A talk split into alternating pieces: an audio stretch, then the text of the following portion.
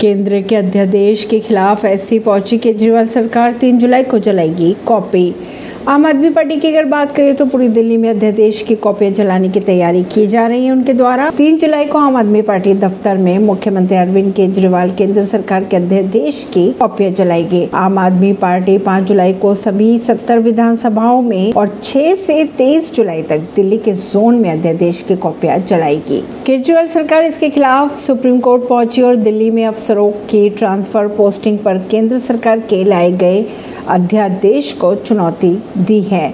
वहीं यह भी सामने आ रहा है कि सर्विसेज़ को लेकर केंद्र सरकार के अध्यादेश के खिलाफ विपक्षी दलों की बैठक में भले आम आदमी पार्टी को कांग्रेस का समर्थन ना मिला हो, लेकिन अब ग्राउंड पर आम लोगों का समर्थन जुटाने के लिए आम आदमी पार्टी एक बड़ा प्लान तैयार कर रही है।